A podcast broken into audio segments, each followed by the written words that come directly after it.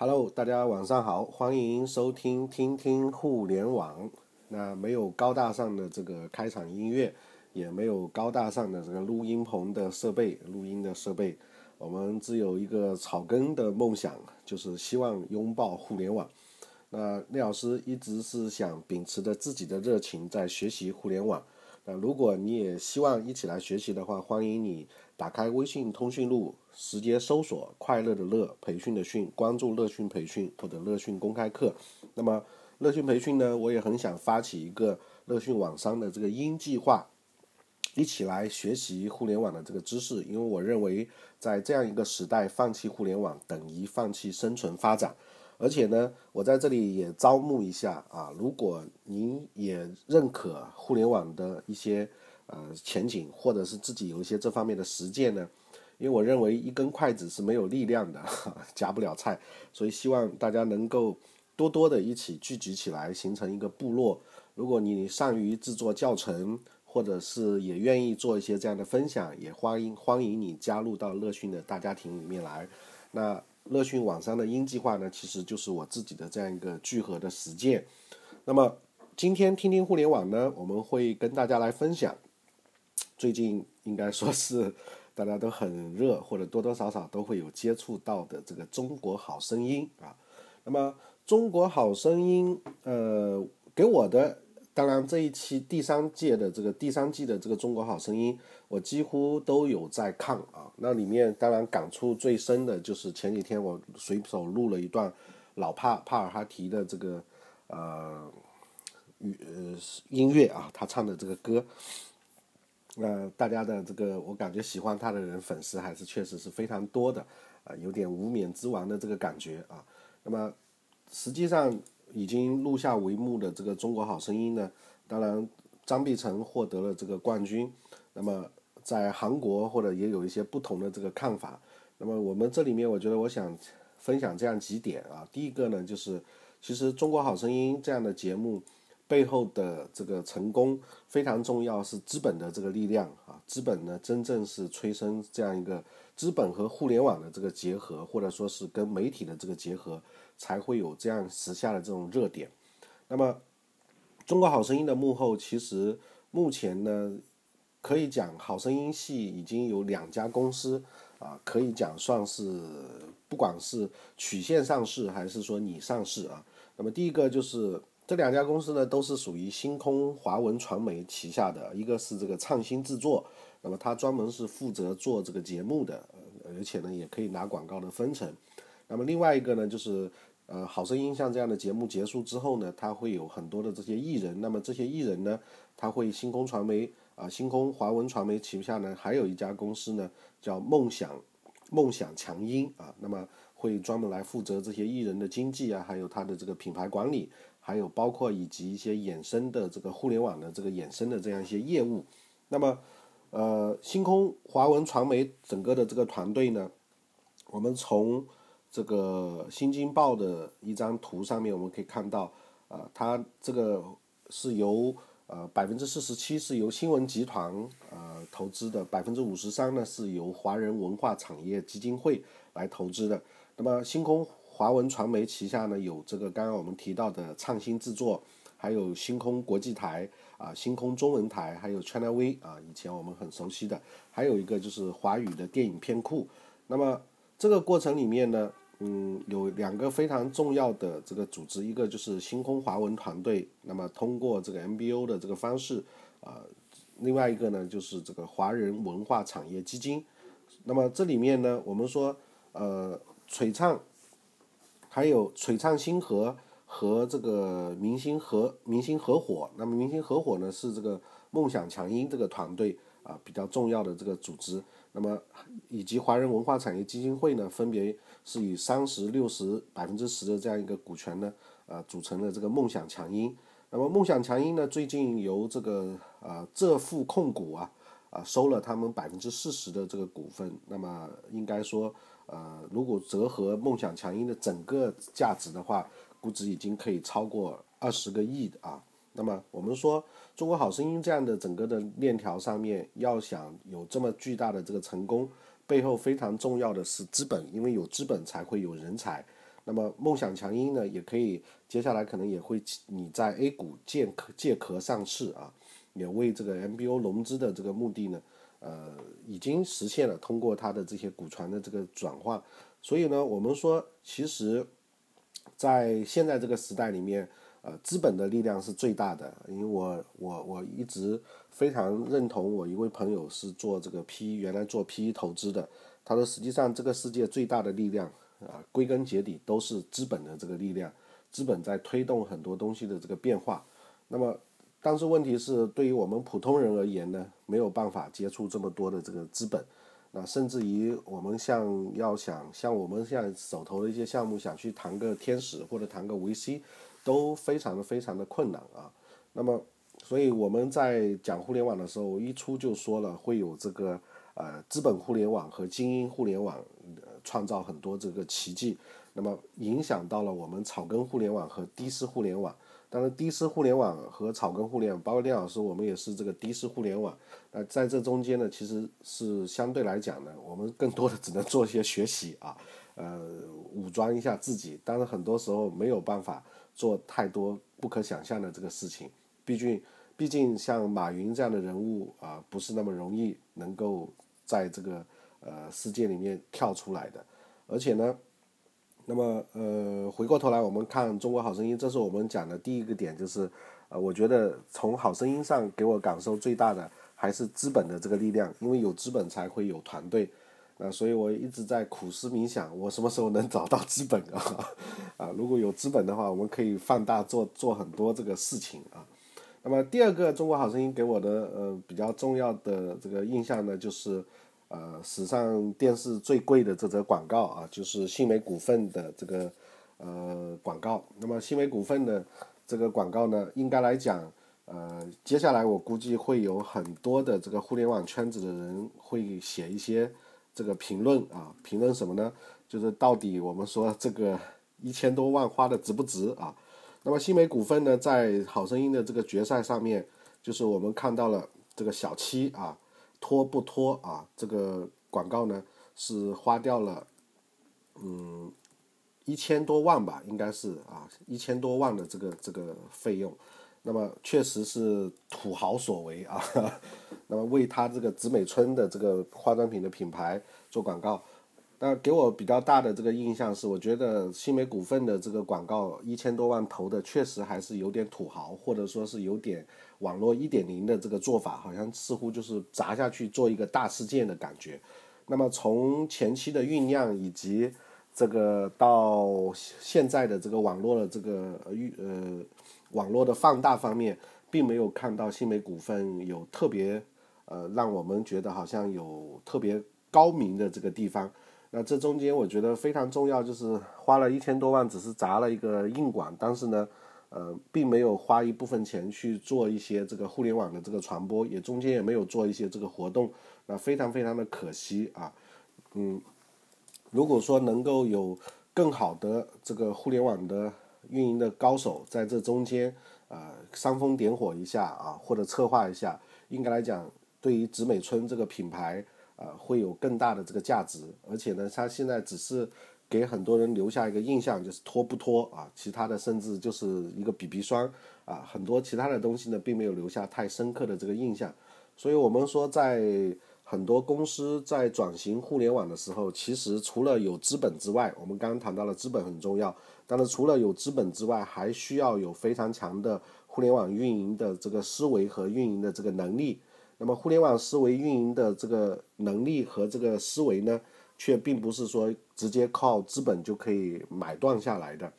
所以呢，这是好声音给我觉得非常大的一个启示，就是史上最贵的这则电视广告，其实并没有太强的这个互联网的这个影子，或者说是互联网的这个想法在里面啊。所以呢，呃，虽然现在看上来，它跟这个冠军，呃，张碧晨的。比如百度的这个搜索的数据，或者是其他搜索的这个数据都有增长的这个现象，但是从嗯大的这个角度上来讲，我我并没有看到啊新美股份在这件事情上面啊在好声音这上面有太强的这个收益啊。当然这个当然只是我们的这个现在的这个观察啊，也不排除它后续还会有其他的一些做法在里面。那么就我们而言的话，建议就是觉得还是少了一些呃这个互联网的这个运作的这个想法啊。那么信美呢，现在也是准备挂牌新商榜啊，呃上市。那应该说已经挂了新新商榜吧？这个我不知道，大家可以查一查啊。那么所以呢，史上最贵的这个广告，我们今天我在看这个呃微信搜索《中国好声音》第三季的时候，并没有看到太多啊植植美村跟这个小七以及新美股份的这方面的这个数据跟信息，始终觉得它的整个的这个外围啊核心粉也没有，那么品牌粉也没有，然后这个。呃，脑残粉也没有啊，或者是外围的这个都没有特别大的这个影响。那这就是我们讲的，除了第一点启示是资本之外，第二点是这个互联网的这个运作的思维，除了资本之外，还需要有很多的手法。那当然这里面最核心的就涉及到人才，因为有可能他有钱，但并不见得有真正能操盘这样一件事情的这个人。那么，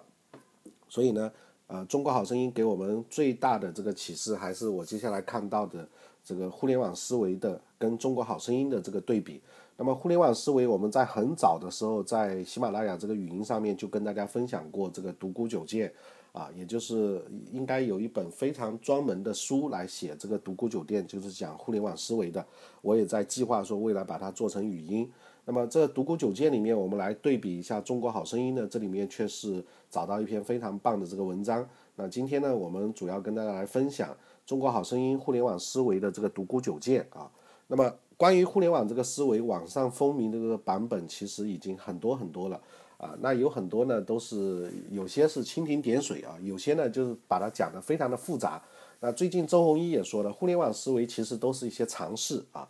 那么呃，接下来呢，我们说。嗯，更加认同的一个版本就是互联网思维是独孤九剑啊。那么这个独孤九剑的这套想法呢，已经非常系统完整的阐述了互联网思维的来龙去脉。那其中阐述的呃这个九个方面，主要就是比如用户思维、简约思维、极致思维、迭代思维、流量思维啊、社会化思维、大数据思维、平台思维、跨界思维。那么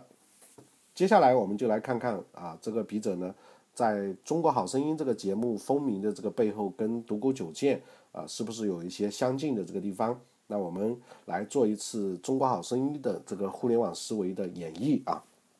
那我们首先看第一个啊，用户思维。那么用户思维是好声音成功的这个核心思维，来自于腾讯视频的这个数据，看到好声音在电视首播二十四小时获得的这个点击量突破一点二亿。那么最其后呢，几乎每一期的这个节目都蝉联第一，成为当之无愧的这个收视冠军。那腾讯视频呢是获得了《中国好声音》的这个直播的这个权益啊。那么用户思维有三个法则啊，分别第一个就是细则里面用户思维，第一个就是得屌丝者得天下，兜售参与感；第二个是兜售参与感；第三个是用户体验至上。那么作为年度综艺王娱乐节目的这个好声音，在制作和演绎上。啊，都深谙屌丝欢喜啊！四把转椅的这个精妙设计，据说这一把转椅要一百五十多万啊！和导师的这个精心挑选，都让屌丝深感自己如临殿堂啊，高大上在这个人人自称屌丝，而骨子里认为自己是高富帅或者白富美的这样一个浮华的时代呢，好声音无疑为屌丝们提供了一个享乐空间，或者是叫生心灵圣地，甚至是如鱼得水的。那么在兜售参与感这个方面呢，无论是现场观众的这个零距离互动，还是利用新媒体微信的这个摇一摇有奖活动，或者是在重返巅峰的这个为被这个 PK 掉的这个学员状以助助访啊，好声音是把用户放在了明显的这个互动的位置上面。那么在决定的这个四位导师的冠军学员卡位战的这个过程当中，均是以现场现场观众的这个投票为依据。以及大众评审团的这个参与，都很好的调动了现场的这个氛围。所以呢，好声音把用户体验做到了这个极致。所以用户思维呢，贯穿好声音整个的这个始末。那么其实这里面我们还可以再讲啊，这个是我们讲的是用户啊。那这里面还有一个客户，那客户就是这个广告呃投放广告的，比如我们说这个加多宝啊，这个飞度啊，还有这个什么。呃，百雀羚啊，那这些，那这里面其实跟互联网有一个原生广告非常有关系啊。华少它的这个口述的这个广告是你不能换台的啊，你你很难换台，但是它这个频率非常高，这个比拍成广告片还要更加有力量。就好比一篇软文文章里面，它成了好声音的其中的一部分啊，这个原生的这种概念啊切入在里面，那对于它的这个客户而言，这个价值就非常高了。因为我们说传统如果是中间插播的这一些广告的话，很容易被转台，但除了这个呃本身客户做的这个广告之外，啊，华少用口述的这个广告，那其实是一种非常原生的状态。那么这个呢，也会深得这个用户啊，深得这个客户的喜欢。那我们看好声音是用户啊，但是投广告的这些是用户。那么这里面也是可以看出，好声音这个剧组啊，或者好声音这个幕后团队，我们刚刚讲了一个是制作团队，一个是运营的这个团队，呃，都有非常强的这个呃。跟与时俱进的互联网的这个思思维的想法啊，那这是我们刚刚讲的第一点用户思维。那第二个呢，我们再来看一下简约思维。那好声音在呃好声音的这个简约呢，是在于简单纯粹啊，是把状语是一个亮点，只选声音不选外表，是好声音不同于其他选秀节目的这个最大的这个特色。虽然背后也会有人说会不会有黑幕啊，但是在这个看起来的话，从盲选这个角度上来看。还是确实是符合现在我们互联网这个时代里面达人的这么一个选择啊，就一个一个一个呃要求啊。那么好声音呢，只是以声音论成败，决定了节目的这个制作焦点就是在这一个点上面。这个唯一的点，唯一的这个一点声音不言而喻，好声音就是一种互联网的这个产品，在制作和传播上都带着互联网深深的这个烙印。那么好声音以简单精妙的这个方式告诉观众，简单即是美啊，less is more 啊，少即是多，仅仅是把美的这个声音通过好声音平台甄选出来，简洁洗练的让人耳目一新。那互联网产品呢，也要遵循一个原则，就是聚焦的这个原则，一个产品只做一件事情。那么好声音做到了，而且呢做的相当完美啊。当然，这个简约的背后呢，我们还要看，就是资本互联网对于这种大型的制作、高大上的这个背后。那我们在看好声音背后的一些资料的时候，其实很多选手的声音都是需要通过调音台调过的，而且呢，它的这个麦克的这些设备啊、音响都是非常非常棒的啊。所以你看，这个有时候你如果现场来听一些，呃，换一个另外一个场子，这些人唱出来声音，其实有些也非常的难听啊。那么。从这一点上，我们也可以看到，他做到了有一些接下来第三点的这个极致的这个思维啊。那好声音走红之后呢，有外媒评论说，这是中国选秀节目当中一个不炒作啊、不毒舌、不矫情、不虚假的这样一个节目，真实、简单、自然的这个好声音是对互联网思维的最好的诠释。那确切的说是极致思维的这个诠释。那么从一开始的盲选到十六进八。在八进四一直到每组的这个冠军赛，好声音一直是向一个声音的这个层级不断迈进，以求发现最好的这个声音。每个学员上场呢，都会把自己真实的一面向观众展现出来。不管是梦想班冠军帕尔哈奇对于逝世亲人的这个思念，在歌声里的这个声声流落啊流露，还是狼之队流浪歌手啊南马子嘎。亲身讲述自己的这个经历，都自然的逼真，毫无矫揉矫揉造作之嫌。然后呢，用真实感人的这歌声，将埋藏在自己内心的那一种情感表达出来，情真意切。那么，导师对于史无前例三世登台献唱的这个魏郎的这个严格甄选呢，大热学员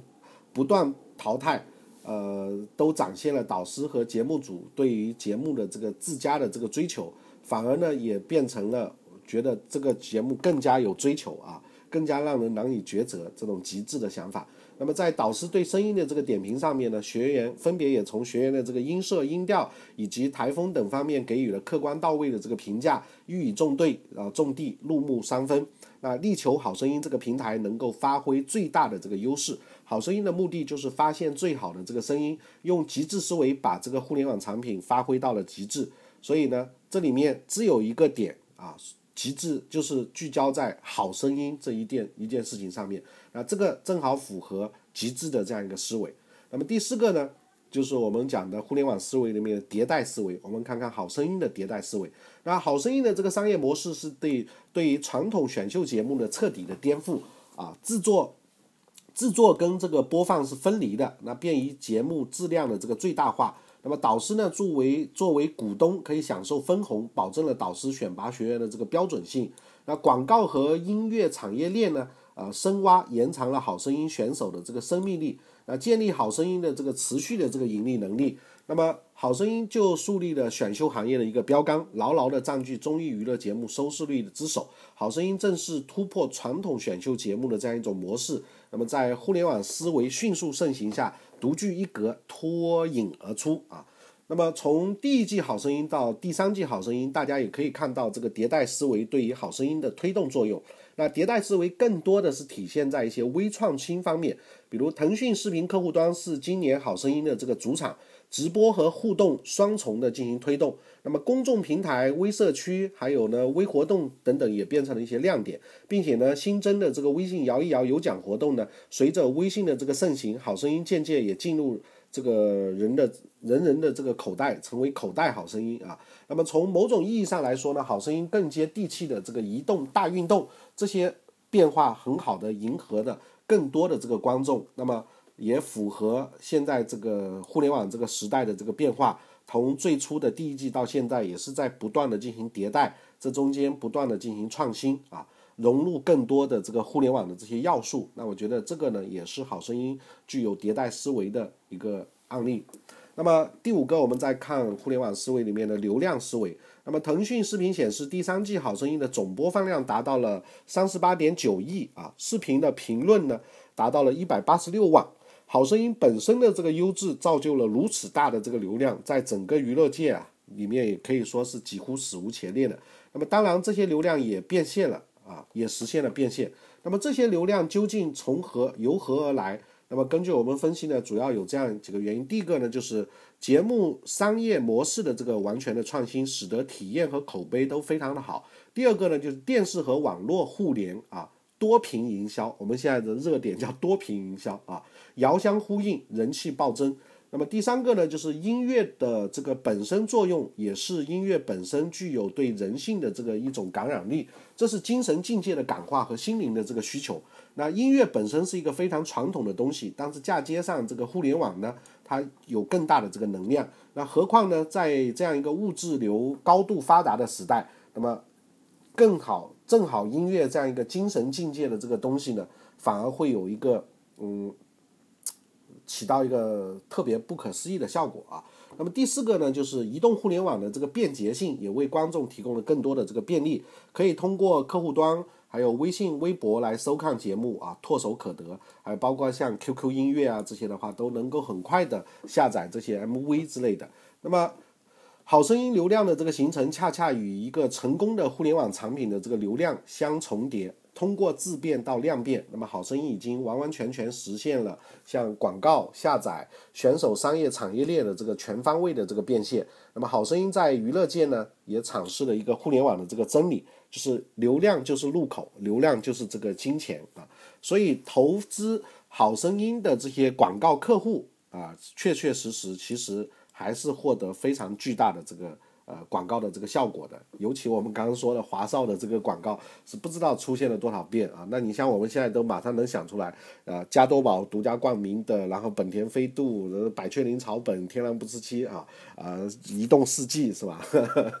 呃，那像这个这些的话，其实都是呃，因为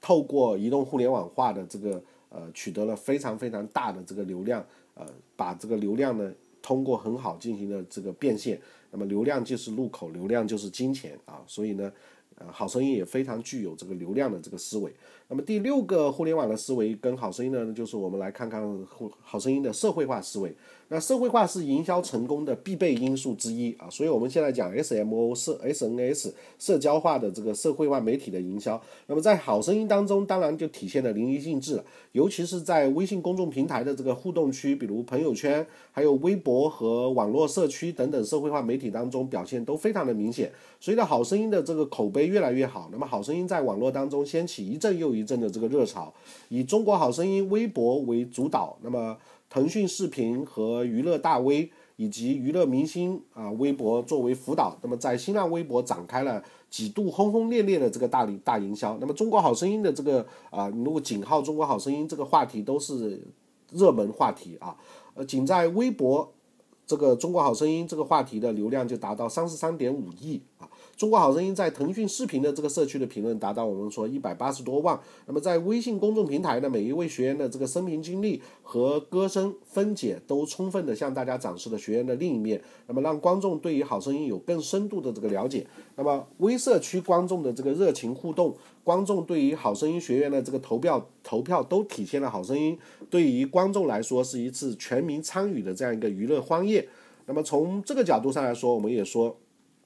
呃，互联网的，我我以前讲过一个传统传统企业，或者包括我们培训讲师，在互联网时代的营销里面，有一点非常重要，就是一定要借鉴娱乐的东西，因为娱乐化，呃，娱乐化里面呢有很多要素，本身是非常符合互联网思维的。啊，它具有这个口碑性，具有病毒性，具有话题性，具有社会化媒体传播的基础性啊。那么，所以我们说，呃，娱乐本身就是一个非常重要、值得互联网研究的一个领域啊。你比如微博上的这些大号，多数都是明星大号，为什么？它一定是有原因的，因为它拥有这个粉丝，我们讲到的粉丝经济，它拥有这个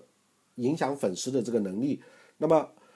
第七个思维呢，叫大数据思维啊，在大数据这个时代呢，客户所产所产生的大数据，使得营销人员能够深入的了解每一个顾客。那么，同样，第三季好声音的这个大数据，可以让节目的制作方对于自己的受众群体进行分析评估。那么，对于受众意见进行采纳整合，从而呢，对节目的这个效果或者结果可以进行预见，那以便做出更好的这个节目，使节目的这个效益最大化。那么另外呢，好声音的这个广告投放大数据呢，也可以体现出广告商所在的这个行业地区的分布，从而呢，呃，对好声音广告市场进行详细的这个分析。那么准确观察各个行业对好声音的这个关注度，以及广告投放数据对于好声音的这个指导意义。那么大数据作为好声音的最基本的这个效果评估依据，是好声音的这个晴雨表。那么大数据跟我们说的现在的这几档节目啊，从我们最早的这个美国的纸牌屋来由观众来选选择导演、选择演员，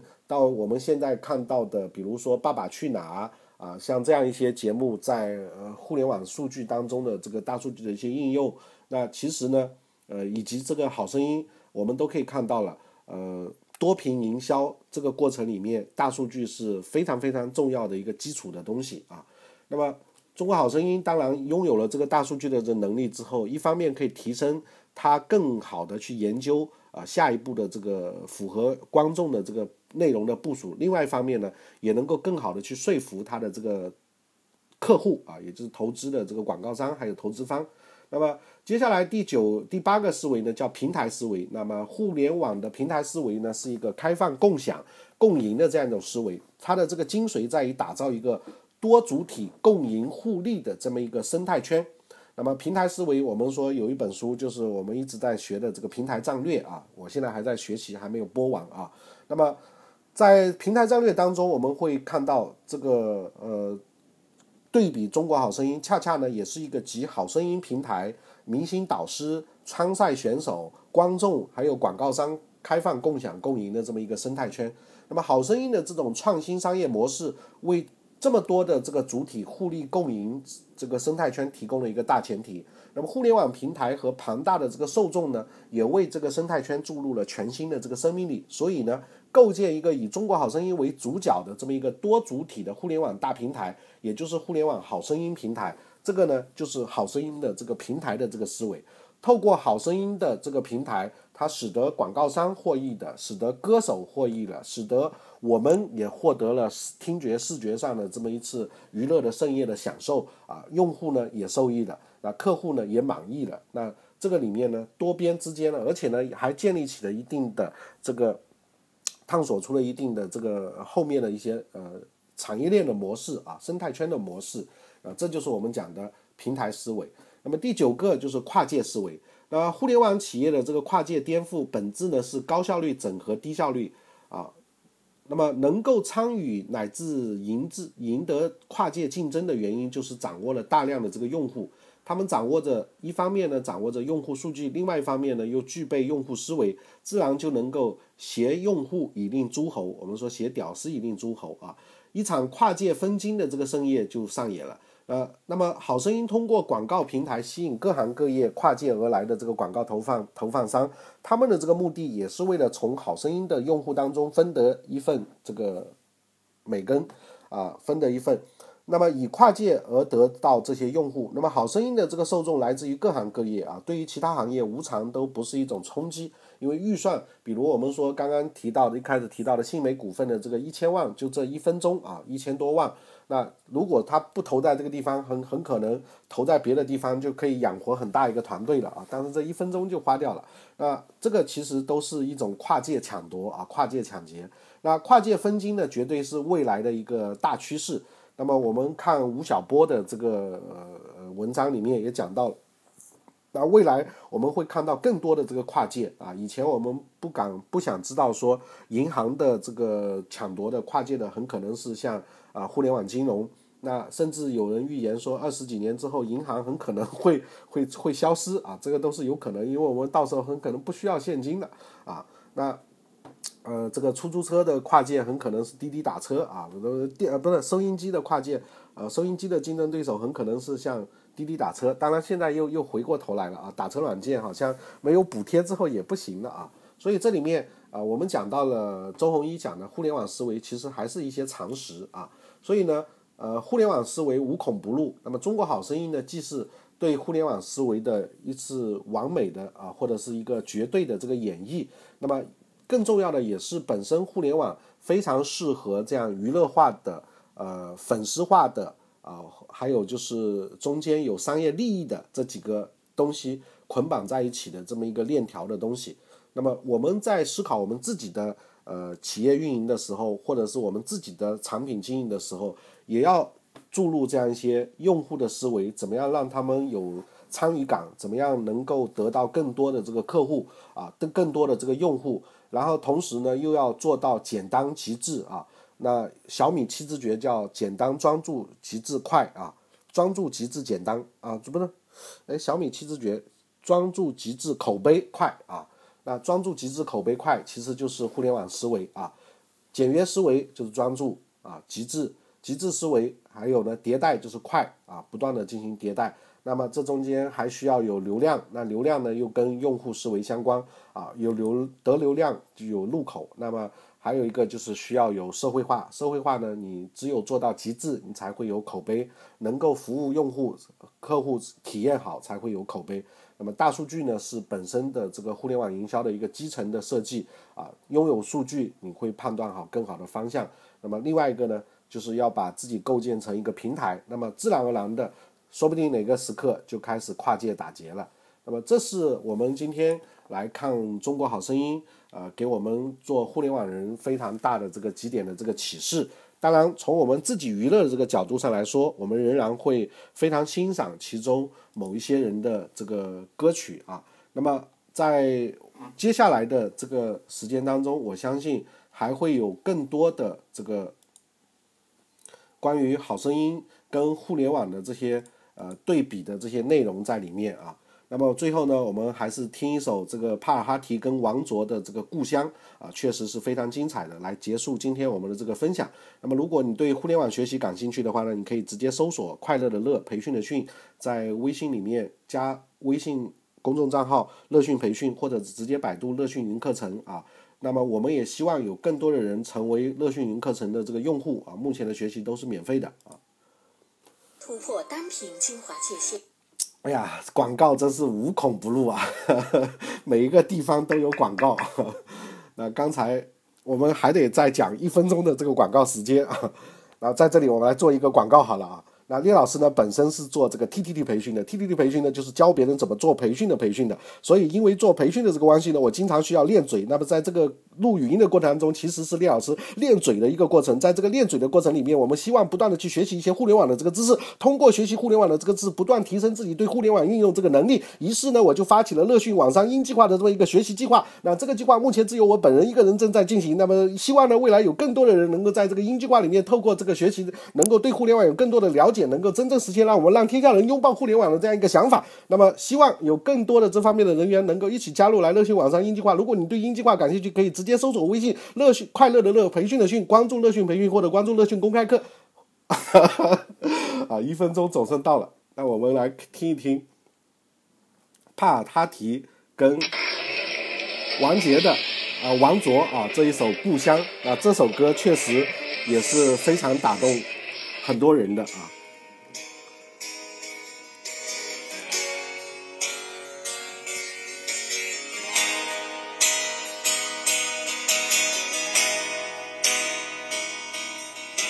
天夕阳再次映上我的脸庞，再次映着我那不安的心。这是什么地方？依然是如此的荒凉。那无尽的旅程如此漫长。我是永远向着远方独行的浪子，你是茫茫人海之中我的女人，在异乡的路上，每个寒冷的夜晚，这思念它如刀，让我伤痛。在梦里，我看到你无助的双眼，我的心又一次被唤醒。我站在这里，想起和你曾经离别情景。你站在人群中间，那么孤单。的心，我的心却那么狂野。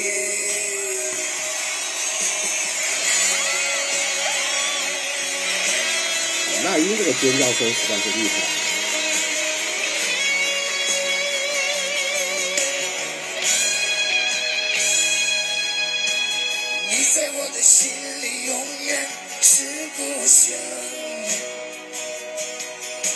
为我独自守候，沉默等待，在异乡的路上，每个寒冷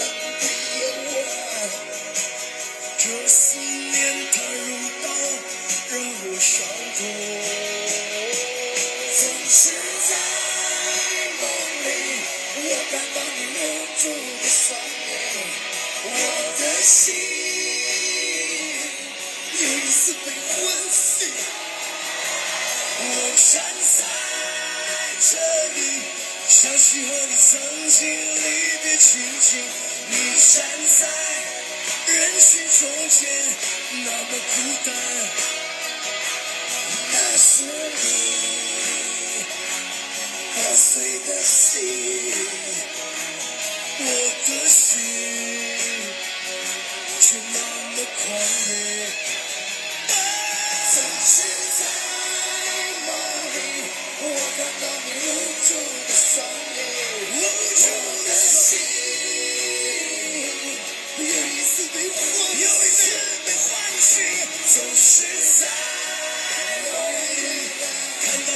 走在归乡路上，你站在。夕阳下面，容颜娇艳，那是你，哦，那是你，一生难回，一生难回，